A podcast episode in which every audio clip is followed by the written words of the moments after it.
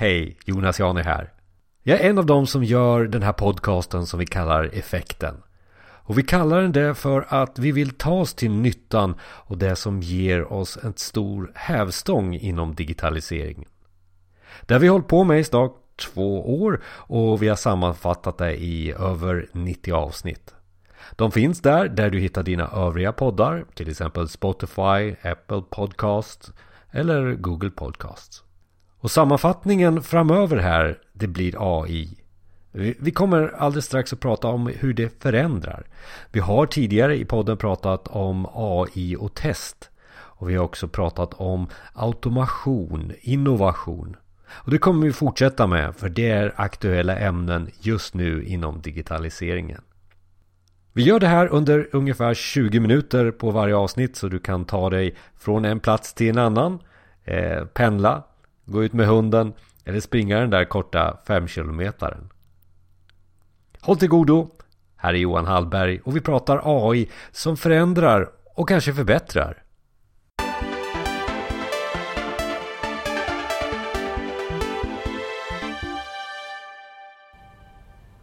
Välkommen till Effekten. Det här är digitaliseringens podcast och vi befinner oss på CIO eh, Trend och sitter här med Johan Hallberg med utsikt över eh, Stockholms slott till och med. Ja, här är fint. Här är fint. och I den här miljön så ska vi prata om att AI förändrar väldigt mycket, till exempel verksamheter och ledarskap. Och under eh, denna, denna dag så har vi pratat väldigt mycket AI. Så att så om man får då bara peka på dig Johan och säga så här, eh, AI förändrar, eh, men enligt dig, vad, vad, är det som eh, den förändrar för någonting nu när eh, AI hela tiden ökar våra verksamheter? AI är ett så trendigt ord nästan idag. Eh, alla ska vi prata om att vi har olika typer av AI-lösningar. Alla ska vi säga att vi kan bara automatisera och det är massa av de här olika tekniska termerna som, som driver runt. Samtidigt vet ju alla vad, vad handlar AI om egentligen? Jo, det är ju att göra en dator smart, eller hur? Mm. Och vad innebär det? Ja, det innebär ju att vi ska göra saker så att datorn blir just smart. Så vi ska träna upp datorn. Den behöver olika typer av data för att göra det möjligt och så vidare. Eh, och, och, det är en del av sanningen. Den andra sanningen är att det finns ju massa hot för oss som jobbar också. Kommer, vår, kommer jag bli av med jobbet på grund av att vi gör en AI? Eh, vad, vad innebär det för mig som chef? Att hur ska jag kommunicera med mina medarbetare framöver? Ska jag säga till dem att eh, ni får börja utbilda om er eller vart är vi på väg? Och, och vart är vi på väg då? Vad är de största utmaningarna när AI kommer som ett ämne så här och så står människan, ledaren och kanske hela organisationen där och se det här AI? Vad, vad, vad, vad, vad är det för utmaningar som händer? Ja, framförallt så kan vi ju se att en av utmaningarna är som vanligt, vad är det för kultur som vi har? Vad är det för ledarstil som vi har? Vad är det som vi faktiskt vill göra med hjälp av AI? Det, det är en väldigt viktig del och en, en, stor utmaning. Förutom de rent tekniska utmaningarna förstås. Om vi ska lära upp en AI att den ska härma oss som människor Ja, då har vi ju massa tekniska bitar. Den andra biten är hur ska vi samarbeta med AI? Hur ska vi se till att få ett bra flöde för våra kunder eller våra medborgares skull? Hur ska vi då få ut den kraften som det innebär att vi faktiskt både kan effektivisera och kanske framförallt vara alltid vara säkra på att den information som vi delar och som vi jobbar tillsammans med våra kunder och medborgare att det är korrekt. Och jag kan säga, där tror jag att AI har en, både en stor jättestor utmaning i sig att komma dit. Men också att den har en stor möjlighet. För det gör ju faktiskt att vi kan vara mer säkra på att det är data som vi kommunicerar om som, som medborgare, som konsument, eh, som företagare, eh, att den är korrekt. För det, vi vet idag att den mänskliga faktorn är allt för ofta ett, en, en utmaning. Och så att frågan är, vad, vad innebär det? Ja, och, och, och innebör, innebörden utav AI i sig som begrepp gör ju också att bara det är eh, förknippat med osäkerhet. Ja, precis. Ja. Och det är klart att då är utmaningen hur ska vi förändra oss? Hur ska vi istället se det som just en, en positiv möjlighet istället för en, en risk? Räcker det med att bara berätta vad begreppet är och vilka tekniker man, man har inom AI och sen så ja, då var det lugnt igen i verksamheten. Nej, det är klart att det inte gör. Det, jag menar, det kanske är de glada teknikerna som tycker det är kul. Och det, det, det är väl viktigt. Vi behöver ha de glada teknikerna som faktiskt kan implementera det hela också. Men om verksamheten inte kan känna trygghet i att det som kommer och det som vi implementerar verkligen är rätt, korrekt och dessutom stöttar verksamheten på bästa sätt. Jag, jag, då är det som vilket annat dåligt system som helst om inte det kan uppfyllas. Ja, det är många steg till det här med att stötta. Mm. För, för stötta är ju ett värde. Stötta är någonting som får oss från status A till status B. Så förhoppningsvis bättre då. Mm. Men det, det, det, känns väldigt många steg eh, tills vi kommer dit. Mm. Ja, och, och det, det, är det ju också. Det, det, är inte, det finns ju en anledning till att det har tagit så pass lång tid ändå. Vi har haft neurala nätverk. Jag kommer ihåg eh, i slutet på 80-talet när jag och min pappa pratade om neurala nätverk för vi tyckte det var lite intressant och kul. Eh, jag jobbade då på den tiden på Ericsson och höll på med mjukvaruutveckling för, eh, för försvarets räkning och sådär. Och då var det klart att då ville vi ligga framkant och neurala nätverk för att machine learning och hela det som, som vi idag börjar ta för och deep learning då som neurala nätverk egentligen står för. Ja, det, var ju, det hade ju precis kommit upp och började liksom finnas lösningar för det. Men det gick, gick ju inte att använda. Idag så har vi globala stora molnplattformar där du i stort sett bara kan, an, an, du kan logga in och kanske betala eller inte alls, du kan testa dem gratis för att sätta upp de här lösningarna som du håller på med. Det kan vara allt ifrån bildigenkänning till taligenkänning till vad det nu kan vara. Och då, då är det klart att det gör ju att tröskeln att komma igång numera är ju jättelåg, rent tekniskt. Men verksamhetsmässigt är den ju lika hög som den alltid har varit. Det är ju ingen skillnad egentligen. Skillnaden är att verksamheten börjar bli mer mogen. Skillnaden är att verksamheten har under ganska många år nu förstått att vi börjar bli mer och mer techdrivna. Ta mobiltelefoni, ta appar, vi har webb och vi har allting sånt som har hänt de senaste 15-20 åren. Men det är först nu som vi börjar se in AI-området verkligen börja mogna. Och då kommer vi till det här. Kan du exemplifiera då AI eh, som ett globalt begrepp på här kan vi hjälpa till med företagets resultat. Kan du ha exempel där? Kan du... Absolut, ja. det, finns, det finns ganska gott om exempel. Och, och ett av de exemplen är ju till exempel inom försäljning. Vi vet att om vi implementerar AI så att vi får en effektivare kommunikation med våra kunder så har vi sett, har siffror visat att vi kan uppemot 10% eller mer i ökad försäljning bara genom att vi implementerar ett ett snabbare och bättre, mer korrekt eh, eh kommunikation med hjälp av AI. Ett annat område är också förstås hur kan vi se till att hålla kanalen igång med kunden, hålla det i medvetandet hos kunden utan att för den sakens skull som förut när vi mailbombade dem istället. Utan här handlar det om att beroende på vem kunden är så ser vi till att kunden får den informationen när kunden vill ha det eller kanske borde vilja ha det. Det kunde vi inte göra förut utan då var det ju den marknadsföringen som vi bara tryckte ner i halsen mer eller mindre på folk. Men nu kan vi genom AI förstå mycket bättre. Vi kan personifiera eh, de här eh, kommunikationen med kund, kunderna som, som inte var möjligt tidigare.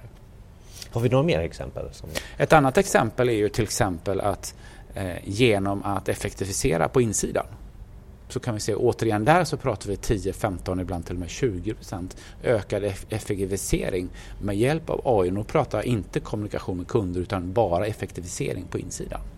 Och mycket av det beror ju på att AI kan hjälpa till att fatta beslut snabbare. AI kan hjälpa till att eh, till exempel skapa bättre rapportering. Eh, hitta eh, och göra olika typer av insikter som vi kanske när man såg mönster som inte gick att riktigt se förut därför att det var alldeles för komplexa mönster. AI kan förstå de här mycket bättre därför att de kan arbeta, bearbeta så ofantligt mycket större datamängder än vad vi som människor klarar av att göra. Så det skulle jag säga, det är ytterligare ett område. Och de, det här är väl några av de områdena. Vi, eh, AI kan användas i allt från eh, din assistent, alltså din eh, Google Home eller Alexa som då hemma som ju är ett, ett typexempel på att vi pratar med någonting som nästan känns lite mänskligt.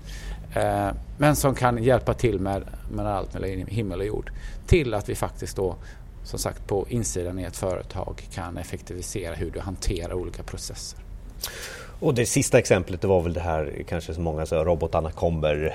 Ja, precis. ja och, där, där, finns det ju jättemånga olika ja, delar i ja. det. Och det är ju alltid från Elon Musk och även Stephen Hawking som, som ju sa att det här kommer bli mänsklighetens död. När du gav mig de här exemplen nu så började du med kunden och sen så tittar du på verksamheten, sen så ja, robotar eller någonting. Om jag bara får eh, summera det du sa. Eh, var det en priolista också? Jag tror det lätt blir så. Därför att det är klart att om man, om du ska föra in ny teknik så måste du ju alltid förstå vad är det för värde som jag får ut av den nya tekniken. Och om jag, den lägst häng, hängande frukten är nästan alltid om jag kan öka min försäljning. Eh, öka effektiviseringen, den kan vara lite läskig. Av den enkla anledningen att vad ska jag göra? Jag ska behöva börja avskeda folk. Eller, och det är klart att i vissa länder som till exempel USA och andra där arbetslagstiftningen är väldigt dålig. Eh, eller mot Sverige och kanske ännu mera typ Tyskland och alla där det finns en ännu hårdare arbetstagarlagstiftning. Så det är inte bara att sparka någon. Det handlar inte heller om att, att avskära någon, det gör man ju inte för skojs skull. Utan om man till exempel, om du inför till exempel automatisering med hjälp av robotar av olika slag, av olika typer av RPA som ju är ett sätt. Andra sätt är ju då att till exempel då eh, öka eh, med hjälp av, av eh, chattbots och så vidare, minska behovet av, av personal som sitter och pratar direkt med kund. Det finns massa olika exempel. Nu har vi generaliserat lite i exemplen, men är de här exemplen sånt som våra kunder köper nu? Mer och mer. Jag skulle säga att vi har väl hållit på med chattbottar de senaste åren känns det som och vi har gjort dem i alla möjliga olika flavors. Um, och jag tror att våra kunder nu börjar att se det ur ett annat perspektiv. De börjar se det ur ett perspektiv att vi eh, de rädslorna och osäkerheter som finns de har vi börjat kunna hantera. Vi har kunnat för, börja förstå att det handlar inte om att avskeda människor. Det handlar om att utbilda om dem. Det handlar om att hjälpa dem och se det som en möjlighet att göra någonting så mycket mer framåtriktande istället för att sitta kanske och hålla på med fakturering eller bokföring. Inget fel i det, men det kommer att försvinna den typen av yrken. Så hur, hanter, hur hanterar vi dem? Och sen har vi också en annan del och det handlar om hur kan vi få, få med verksamheten i det här? Vi vet, vi vet allt för väl hur lätt det är för en IT-organisation eller en, en innovations, ett innovationslabb att sitta och utveckla någonting i hörnet. Och sen så när man släpper över till verksamheten så säger verksamheten ja men det, det där, nej, nej. Det kanske egentligen inte var så mycket fel. Det här det kanske räckt med att skruva på några rattar typ. Göra om lite saker här och där. Men eftersom verksamheten inte varit med så känner man varför ska jag liksom... Det handlar ju om att, att bjuda in verksamheten. Det handlar om verksamheten själv också nu mer och mer och det är det som vi ser. Verksamheten vill automatiseras. Man vill bli bättre än sin konkurrent. Och då är det kanske inte genom att sätta upp en ny webbplats. Eller bara titta på att vi har en bättre e-commerce. Utan det handlar om att vi vill ha en bättre dialog. Vi har en högre kundlojalitet. Hur kan vi se till att, att, vår, att kundernas nöjdhet med oss ökar? Och det gör vi ju genom att vi ser till att vi har rätt typ av budskap till dem. Att vi kan interagera med dem på ett smartare och bättre sätt när de verkligen behöver det. Och jag tror att det är det som gör att just det området är de flesta av våra kunder mest intresserade av. Du pratar egentligen om att kunderna har en mognadsprocess här. Ja, och jag skulle vilja säga att kunderna har en högre mognadsgrad, vi som konsumenter, än vad företagen har. Precis som vi, samma sak, med, vi vet ju hur många appar har du i din telefon som är relaterade till ditt jobb? Mm. I procent mot hur många du har för i ditt privata på din arbetstelefon. Eh, jag vet inte men, men 10 eh, procent kanske har man jobbat att göra om du har tur, mm. eller 5. Varför då? Jo, för att företagen har, det tar mycket längre tid att bli mogen. Och samma sak börjar vi se nu inom AI, att det faktiskt har gått fortare på consumer-sidan än vad det gjort i B2B. Eftersom då verksamheten är, då är lite efter som du säger här i AI då kanske. Ja. Kommer det en enorm hävstång nu? En enorm tsunami med AI? Eller är det steg för steg fortfarande? Jag skulle vilja påstå att först måste vi nog öka mognaden mera. Jag tror inte vi är tillräckligt mogna för att tsunami ska komma. Men förr eller senare så kommer tsunamin. det tror jag. Förr eller senare så kommer, när alla har en strategi som heter AI first, vilket jag tror att fler och fler börjar förstå att vi måste komma dit. Därför att hur ska vi annars hänga med? Eh, och det är klart att där kan vi se att uh, bara titta på vilka är de stora molnleverantörerna idag? Vilka är det som har all compute power? Vad är det innovationen händer? Tyvärr så är den inte, tyvärr är den ju inte här i, eh, i Sverige. Utan det är de här fem stora som finns i USA framför allt. Och så kanske vi har lite Alibaba och lite annat. Men i Europa så gör vi för, försvinnande lite tyvärr. Och då ska vi försöka ändra på det tänkte jag här på slutet då, eh, som sista grej här. För att eh, Hela Sverige står ju och väntar på innovation, hela Sverige står och väntar på AI, känner jag i alla fall. Mm. Så eh, Johan, nu är det tungt på dina axlar här. Någon form av eh, checklista på nu måste jag ta mig in i AI-världen. Hur ska jag göra? Eller vad är, vilka, vilka steg är det? Så, som jag behöver tänka ja, det är på lite komiskt, det är lite ja. komiskt när jag sitter och tittar på Sveriges riksdag just nu. um, det är ju faktiskt så att det behöver komma från det hållet. Om vi tittar på ute i, ute i världen, vilka är det som satsar på detta? Ja, det är USA, det är Kina och vi har väl börjat att se att även EU börjar att satsa men det försvinner lite tyvärr. Det handlar väldigt mycket om att få, få upp medvetenheten eh, hos våra beslutsfattare. Och då menar jag beslutsfattare både ur ett politiskt perspektiv och ur ett mera företagsperspektiv, det vill säga i våra styrelser. Vi måste börja där och jag kan säga att jag ser fler och fler styrelser som förstår detta. Eh, så det, det, är det första steget. Få upp medvetenheten, se till att börja spendera pengar in i det här. För det handlar om forskning förstås, men det handlar också om att utnyttja de molntjänster som redan finns och göra något fantastiskt mycket bättre av det. Och hur gör vi det? Ja, det tror jag är just det att verksamheterna som är där ute börjar att ta till sig vad kan vi göra med hjälp av den här det nya tankesättet. För det är ett nytt tankesätt, det handlar egentligen inte om ny teknologi. Stora punkter som man måste ta hänsyn till. Tyvärr. Och jag tror inte att det finns en genväg. Jag tror att det är svårt att tro att det här ska växa från gräsrotsnivå. Och den största anledningen till det, det är rädslor. Så att hur, för, för, nu känner vi så här, nu har vi lyssnat på, på Johan här och AI är stort, det är stora steg och sådär. Um, man vill bli lite mer konkret. Uh, och var skulle, var skulle du börja någonstans? Var skulle, vart skulle du börja förkovra dig någonstans om du satt och, och, och lyssnade på det här och inte är Johan? Eh. eh det finns jättemycket kunskap ute på nätet såklart om, om det här. Det finns allt från eh, de stora skolorna, både i Sverige och utomlands.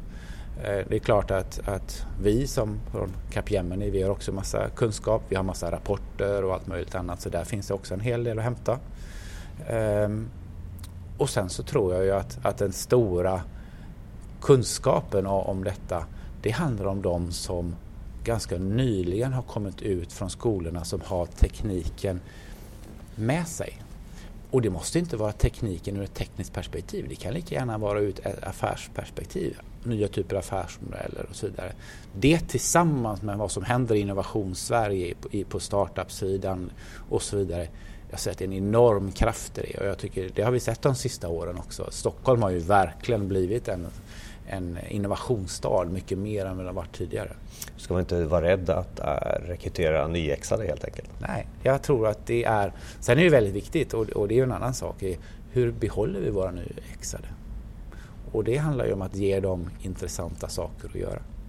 Meningsfulla. Och det är också en sak som om vi jämför eh, när vi var 25 så tror jag idag är man mycket mer medveten. Man vill göra mer, meningsfulla saker. Man vill göra saker som är, gör gott på ett annat sätt än vad vi kanske var eh, när vi var 25. Det är inte bara att tjäna pengar utan Nej. det är att förändra ja. världen och förändra ja. miljön. Eh, ja, lite. och miljön är ju så aktuellt hela tiden så att jag skulle säga att det är och, och, det är klart att kan vi då se till att våra fräscha som kommer från skolorna som kanske har har eller inte har varit i olika typer av konstellationer. Eh, att ge dem ännu mer råg i ryggen.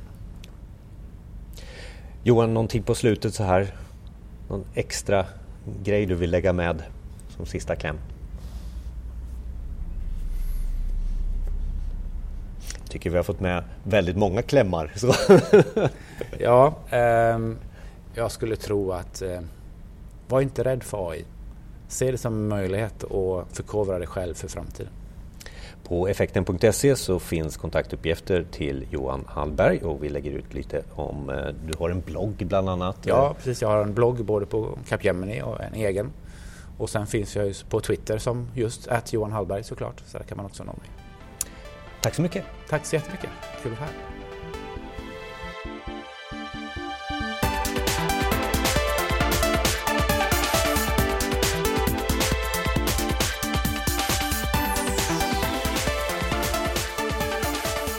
Tack för att du lyssnade. Johans kontaktuppgifter finns på effekten.se och där kan du även nå mig, Jonas då. Vill du starta en konversation om hur det förändrar dig och ditt arbetssätt? Ja, vi kan starta det på effekten.se under blogginlägget. Eller så finns vi också i eh, de sociala medierna. Rekommenderar kanske LinkedIn primärt.